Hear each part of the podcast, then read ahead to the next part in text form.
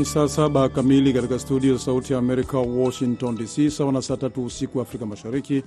Ni saa mbili usiku Afrika ya Kati. Huu ni wakati mwingine wa kuzifuata habari za dunia. Msomaji wako ni mipatrick Nduimana. Mashambulizi ya Israeli yameua zaidi ya watu 90 usiku kucha, wizara ya afya chini ya utawala wa Hamas huko Gaza imesema Alhamisi. Mashambulizi hayo mapya yamefanyika huku dawa kwa ajili ya mateka wanaoshikiliwa na wanamgambo na msaada mpya kwa raia ukiingia katika eneo la Palestina chini ya makubaliano mapya hivi karibuni, Qatar ambaye ni mpatanishi imesema. Wizara ya afya huko Gaza imesema watu 93 waliuawa wakiwemo 16 waliouawa katika shambulio moja kwenye nyumba katika mji wa kusini wa Rafa ambako watu wengi walikimbilia. Shambulio hilo limeua watu 16, miongoni mwao wanawake na watoto, na wengine 20 walijeruhiwa, wizara hiyo imesema. Israel kwa upande wake amesema mashambulizi yake yamewalenga wanamgambo wa Hamas kaskazini na kusini mwa ukanda wa Gaza. Jeshi la Israeli linasema limeua wanamgambo 40 katika eneo la Khan Yunis kusini mwa Gaza na wengine kadhaa waliuawa katika mashambulizi ya anga na ardhini kaskazini mwa ukanda wa Gaza. Wawili kati ya wagombea wakuu wa upinzani kwenye uchaguzi wa Disemba mwaka jana nchini Jamhuri ya Demokrasia ya Kongo wameitisha maandamano Jumamosi wakati wa kuapishwa kwa Rais Felix Chisekedi kuongoza muhula wa pili. Chisekedi alishinda kwa kishindo uchaguzi wa tarehe 20 Disemba, lakini uchaguzi huo uligubikwa na madai mengi ya udanganyifu, changamoto za kiufundi na kasoro nyingine. Viongozi wawili wa upinzani Martin Fayulu na Moise Katumbi pamoja na wapinzani wengine waliomba uchaguzi mpya, ombi ambalo lilitupiliwa mbali na serikali. Tuna maandamano Januari 20 kwa sababu hatukukubali matokeo. Kulikuwa na udanganyifu kila mahali na lazima uchaguzi ubatilishwe, amesema Katumbi katika mkutano na waandishi wa habari kwa njia ya mtandao. Unaendelea kusikiliza habari za dunia moja kwa moja kutoka studio za Sauti ya Amerika, Washington DC. Kiongozi wa upinzani nchini Uganda na mgombea wa zamani wa rais Bobi Wine Alhamisi amesema polisi waliizingira nyumba yake na kumuweka chini ya kizuizi cha nyumbani kabla ya maandamano yaliyokuwa yamepangwa kufanyika. Wanasiasa wa upinzani walikuwa wamepanga maandamano dhidi ya barabara mbovu sana nchini Uganda, ambayo ni mwenyeji wa mikutano miwili ya kimataifa katika siku zijazo. Wine, mwanamuziki aliyegeuka kuwa mwanasiasa, amesema polisi na wanajeshi wamemzuia kuondoka nyumbani kwake huko Magere, kaskazini magharibi mwa mji mkuu Kampala. Jeshi na polisi wameizingira nyumba yetu na kutuweka chini ya kizuizi cha nyumbani, lakini maandamano yameendelea, kiongozi huyo wa chama cha National Unity Platform alisema kwenye mitandao yake rasmi ya kijamii.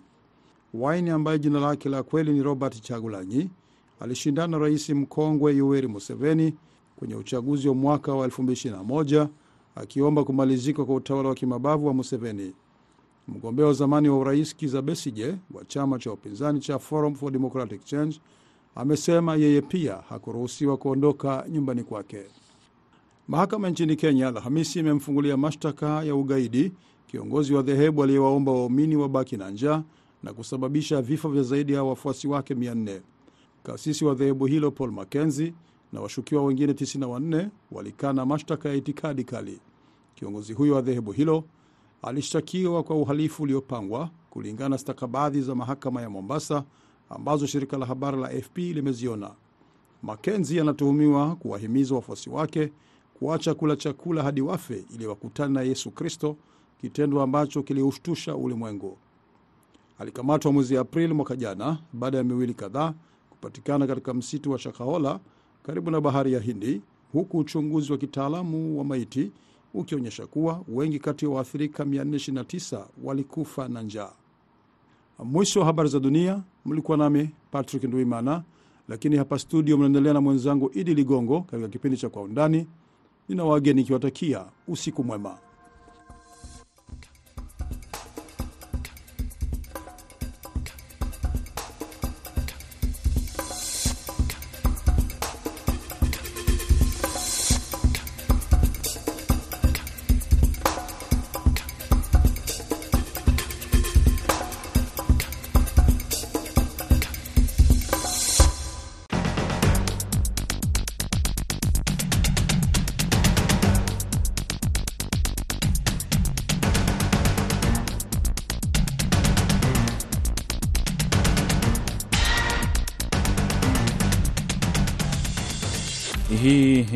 Kwa Undani kutoka idhaa ya Kiswahili ya Sauti ya Amerika.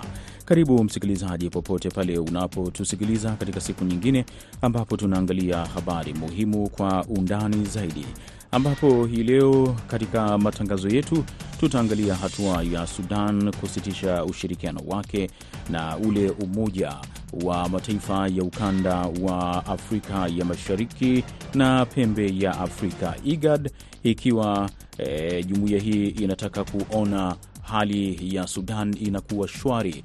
Basi tutaangalia kwa kina katika matangazo yetu ya leo, lakini katika matangazo yetu vilevile tutaangalia michuano ya mataifa ya Afrika yaani AFCON ambayo inaendelea katika nchi ya Cote d'Ivoire ambapo mpaka sasa michuano hiyo inaonyesha kufanyika ikiwa na msisimko na kutoa uh, matokeo ambayo yanastabisha wengi wanamichezo wa Afrika.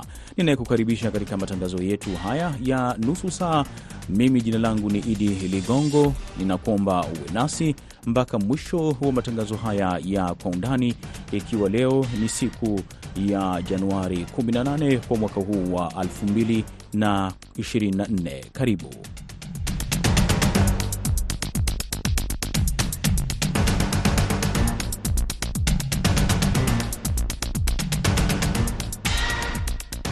Naam, kama nilivyokueleza, basi kwa undani hii leo tunaanza kuangalia hatua ya Sudan kusitisha ushirikiano wowote ule e, na jumuiya ya maendeleo ya IGAD yenyewe ikitoa shutuma kwamba uh, kile ilichokitaja ni kuwa kukiuka uhuru wa taifa hilo la Sudan. Ikumbukwe taifa la Sudan hivi sasa linapitia katika mzozo mkubwa baina ya majenerali wawili wa jeshi la taifa na vile vikosi vya akiba vya RSF, ambapo hatua hii imesababisha vifo vya maelfu ya watu, lakini wengine vilevile kukimbia nchi hiyo ndani na nje ya taifa hilo la Sudan.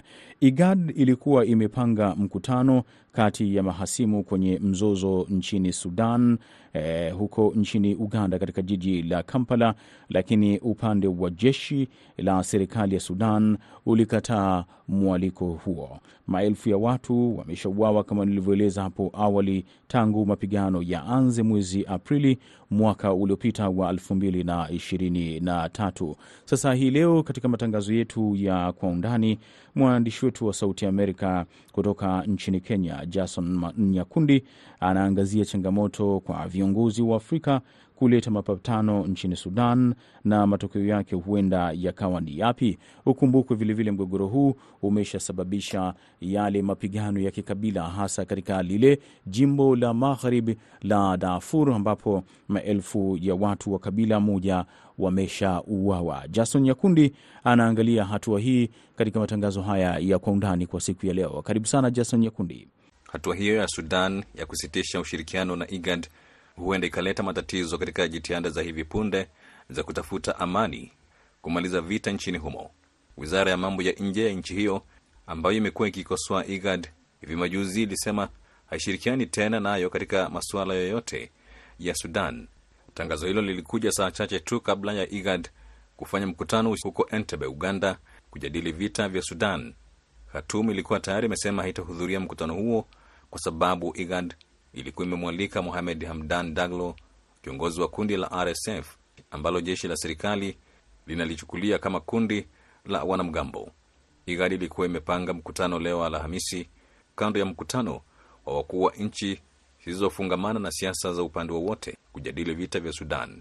Sudan kupitia wizara ya mambo ya nje ilifahamisha Jibuti, ambaye ni mwenyekiti wa sasa wa IGAD, kwamba imeamua kusitisha ushirikiano wake na kusimamisha shughuli zake za IGAD na kusimamisha shughuli zake na IGAD kutokana na mgogoro uliopo. Ilikosoa IGAD kwa kujumuisha mgogoro wa Sudan kwenye ajenda ya mkutano wa wakuu wa nchi huko Entebbe bila kushauriana na Sudan na kwa kualika wanaomtaja kuwa kiongozi wa wanamgambo.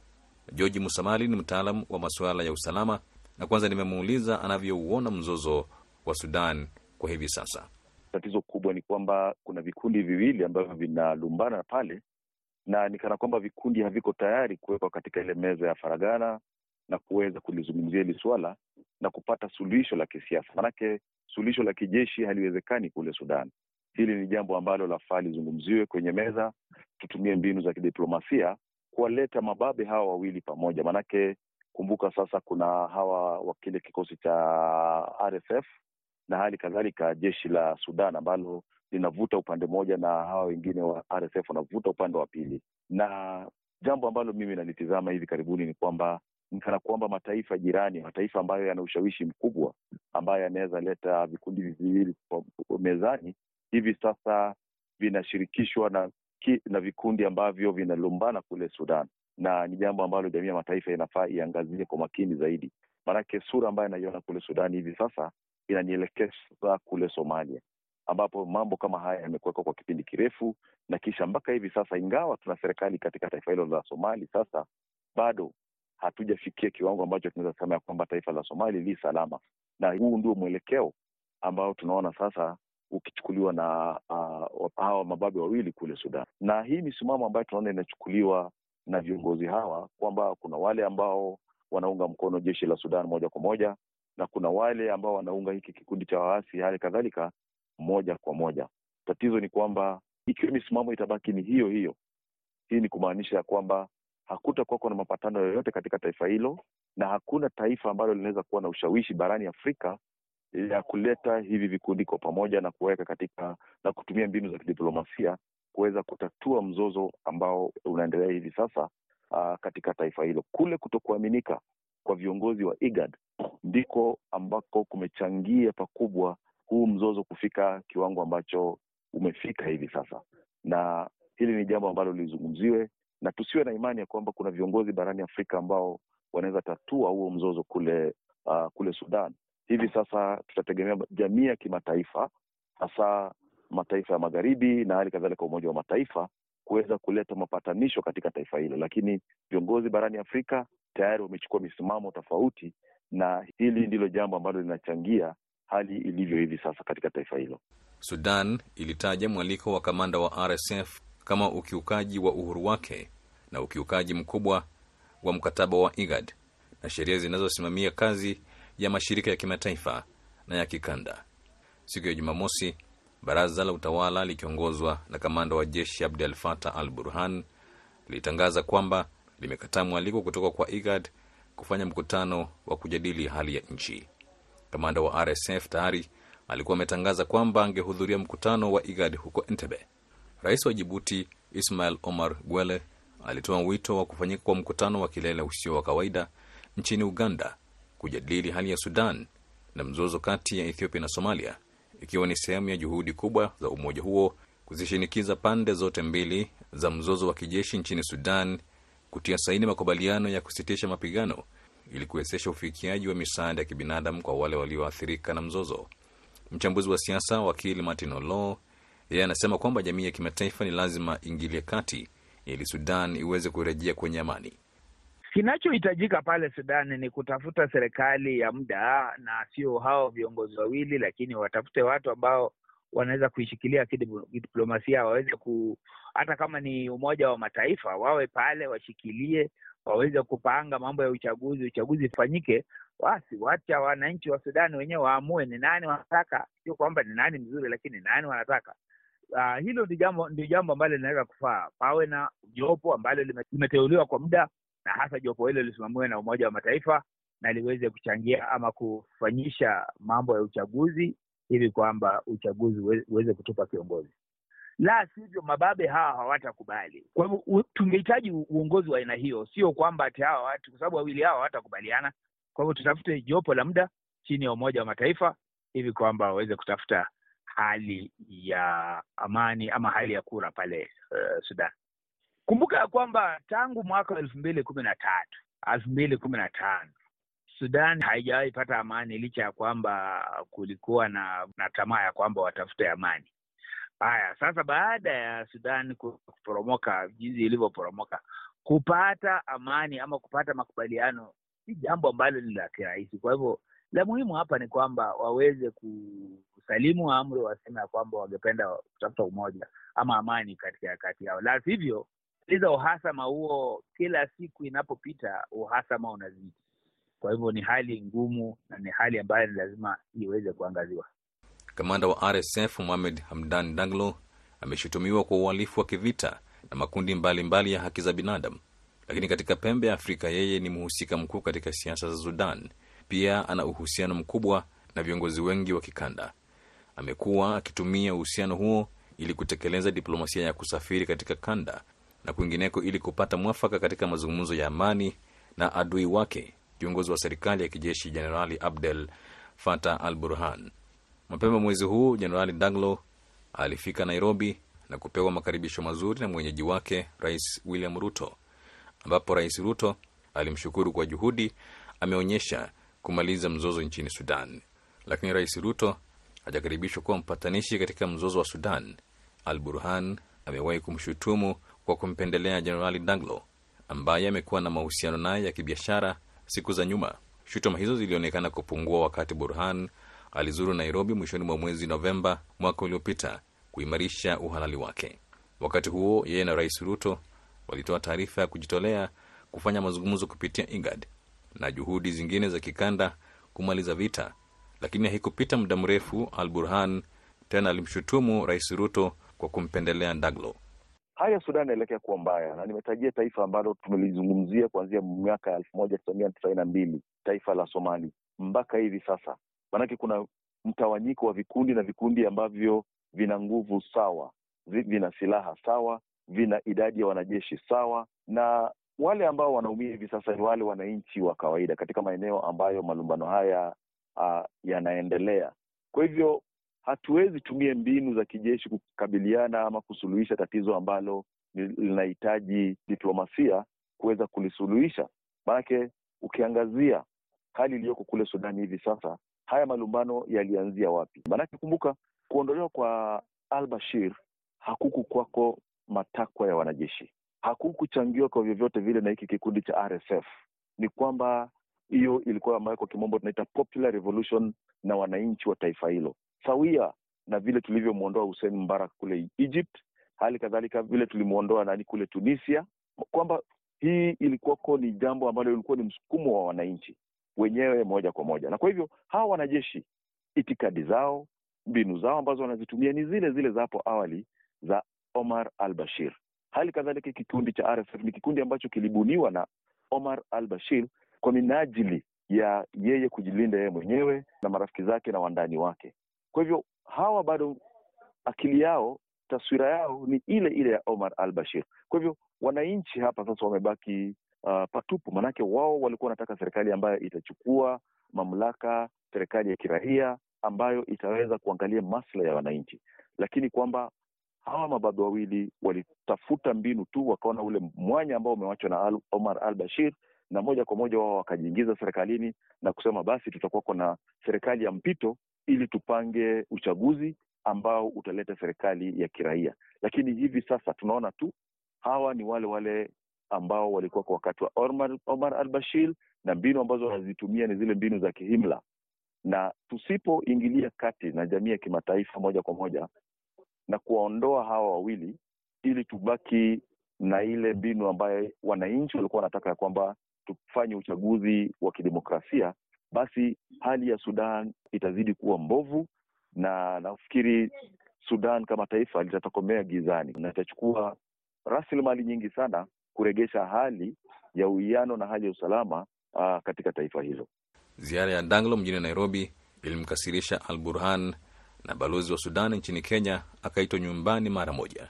Wiki iliyopita Jenerali Danglo pia alizuru Uganda, Ethiopia na Jibuti.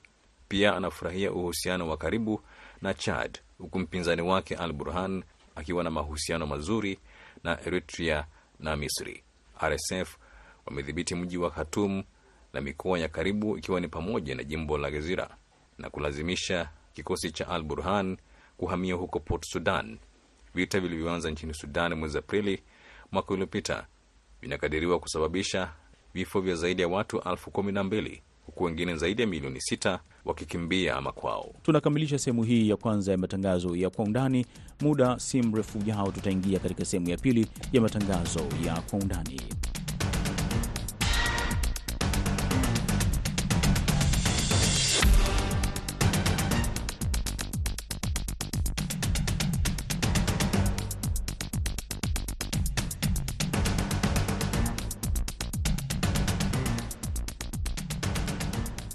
Karibu katika sehemu ya pili ya matangazo ya kwa undani, ambapo hii leo tunaangalia michuano ya mataifa ya Afrika ambayo ilianza rasmi Jumamosi ya Januari 13 e, katika mji mkuu wa taifa la Ivory Coast ama Cote d'Ivoire, mji wa Abidjan, ambapo manguli mbalimbali mbali, e, wa soka barani Afrika walialikwa ikiwa ni pamoja na maelfu e, ya Waafrika wakiangazia michuano hii, lakini kumbukwe uwanja ambao ulitumika uh, wenye uwezo wa kubeba watu e, takriban elfu sitini. Uwanja mpya kabisa uliopewa jina la rais wa taifa hilo Alassane Ouattara walifurika kushuhudia kiputi ambacho kilianza.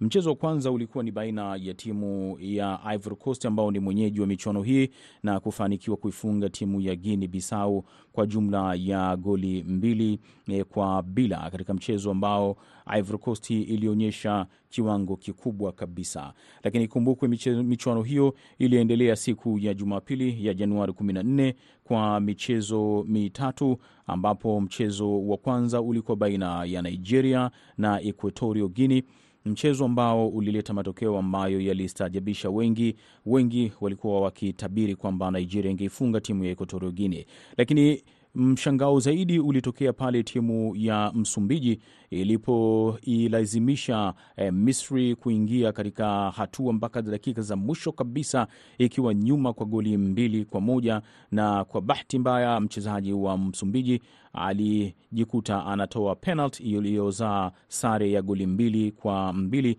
e, katika mchezo huu ambao Mohamed Salah aliipatia timu yake ya Misri uh, goli la kusawazisha kwa njia ya penalti katika dakika za nyongeza kabla ya mchezo kukamilika, hatua ambayo imestaajabisha e, wengi. Lakini siku hiyo ya Jumapili ya Januari 14 pia kulitokea mshangao mwingine ambapo timu ya Cape Verde ilipoifunga timu ya Ghana, Ghana ikiwa ni moja kati ya timu zenye kiwango cha juu kabisa eh, kule eh, barani Afrika kiujumla. Michezo iliyofuata ilikuwa ni baina ya Senegal na jirani yake Gambia.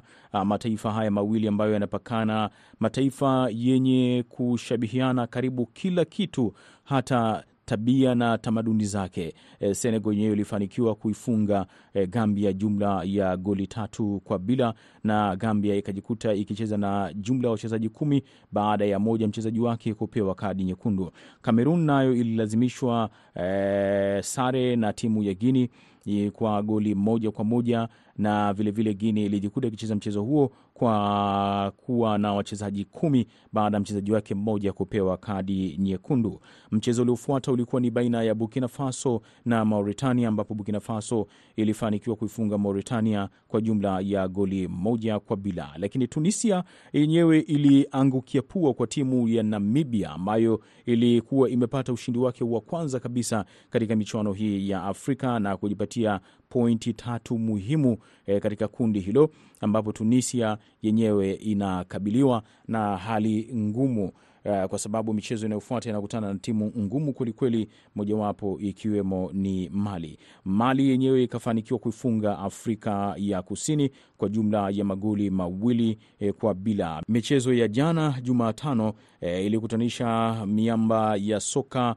eh, kwa Afrika Mashariki, Tanzania, lakini kwa Afrika kiujumla timu ya Moroko eh, na Moroko ikafanikiwa kuifunga Tanzania kwa jumla ya goli tatu eh, kwa bila, na Tanzania wakajikuta kucheza wakiwa na wachezaji kumi e, baada ya mchezaji wake mmoja kupewa kadi nyekundu. Ikumbukwe Moroko ndiyo timu nambari moja Afrika ikiwa na rekodi nzuri kabisa kutoka kombe la dunia ambapo ilifanikiwa mpaka kufika hatua ya nusu fainali. Mchezo wa vuta ni kuvute baina ya majirani wawili e, timu ya Zambia na DRC Congo ulikuwa mchezo mkali kwelikweli ambao ulisababisha e, watu kuona kwamba kundi hili F shughuli itakuwa pevu kwelikweli e, kujua nani ataweza kufuzu.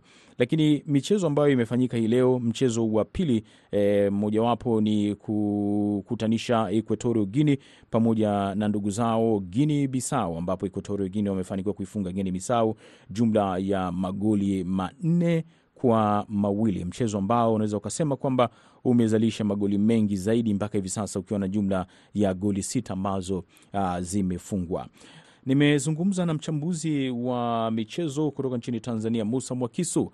Musa Mwakisu, hebu tueleze uh, michezo ambayo imeshafanyika mpaka hivi sasa eh, ya raundi ya kwanza au michezo ya kwanza ya makundi imetoa picha gani? Nini ambacho nakiona kwenye michuano hii ya AFCON? E, Idi Ligongo, kikubwa nilichokiona ni ushindani wa timu zote ambazo zina, zimeanza michuano hii ya makundi. Licha ya jana timu ya Tanzania Taifa Stars kidogo ilitoa ushindani hafifu, lakini timu zilizobaki zote sawa, nyingine zimefungwa, lakini unaona kabisa kwamba kuna kitu cha ushindani kinajitokeza ndani ya uwanja, kwa maana ndani ya dakika tisini. Kwa hiyo kwa ujumla ni michuano mizuri ya AFCON ya mwaka huu. Mchezo wa Ghana ambao uh, imepoteza ni kitu ambacho watu wengi hawakufikiria kwamba Cape Verde wanaweza kuifunga Ghana, lakini tumeona Namibia yenyewe vilevile ikifunga Tunisia, timu bora kabisa, lakini tumeshuhudia timu ya Nigeria ikitoka suluhu, hali kadhalika eh, timu ya Misri nayo ikitoka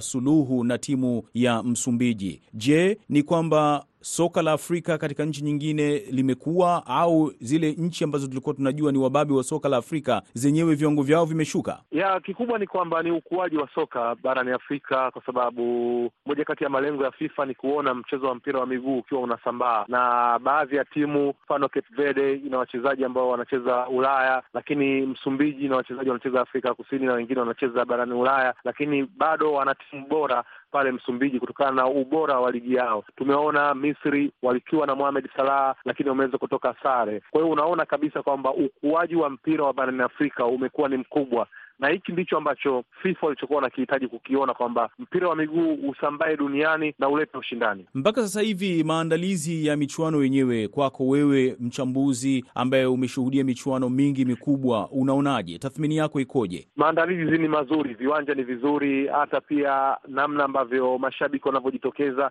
Sawa, baadhi ya mashabiki kwenye baadhi ya michezo wamekuwa wakijitokeza ni wachache, lakini kwa utaratibu jinsi ulivyowekwa unaona kabisa kwamba maandalizi yapo vizuri. Hata wanahabari ambao wamefanikiwa kupata zile kadi za kuingilia mpirani wamekuwa wakisifu juu ya maandalizi, kwa sababu kila kitu kimeenda sawasawa sawa, lakini baadhi ya watu wengine wamekuwa wakikosoa namna ya hali ya kiuchumi wa ya Ivory Coast, lakini hivyo ni vitu vya kawaida. Ivory Coast ipo barani Afrika, Afrika ina namna yake. Kwa hiyo mimi binafsi silaumu chochote juu ya Ivory Coast kwa sababu kile walichokiandaa katika katika uwanja viwanja ni vizuri kabisa, viwanja vina standard nzuri, sijaona malalamiko yoyote, licha tu ya changamoto pekee ni baadhi ya michezo kuchezwa katika joto kali. Kuna wale wachezaji nyota ambao kwa kweli walikuwa wanasubiriwa kwa hamu kweli kuonekana katika michuano hii watafanya nini, na kuna kitu ambacho nyinyi wachambuzi mmekuwa mkieleza kwamba kwa miaka ya hivi karibuni kumekuwa hamna wachezaji kutoka Afrika wale wa viwango vya juu kabisa ambao wanacheza timu za Ulaya wakiwa wanategemewa. Je, hili mnalionaje kwa wachezaji ambao ni nyota wamefika pale, wameonyesha kweli kwamba wanastahili eh, kuwa nyota ya mfano Mohamed amini Mohamed Salah amecheza vizuri, Victor Osimhen amecheza vizuri akiwa na timu yake ya Nigeria. Mimi sioni tofauti kubwa. Bahati mbaya kwamba kwa miaka ya hivi karibuni hatuna George Pongwea, hatuna Samuel Eto'o, hatuna Patrick Mboma. Ni baadhi ya wachezaji ambao ni kizazi kipya ambacho kipo cha kina Mohamed Salah, kwamba mataifa mengi hayana wachezaji nyota ambao wanacheza barani Ulaya, lakini leo Mohamed Salah, Victor Osimhen wote wamecheza vizuri. Kwa hiyo mimi binafsi nimeridhishwa na kiwango chao kwa namna ambavyo wamejitoa kwa mataifa yao. Asante sana Musa Mwakisu kwa kutueleza hayo yote, na hapa ndo tunakamilisha matangazo haya ya Kwa Undani kutoka idhaa ya Kiswahili ya Sauti ya Amerika. Kwa niaba ya wote waliofanikisha matangazo yetu kwa siku hii ya leo, mimi jina langu ni Idi Ligongo na shukran kwa kuwa nami.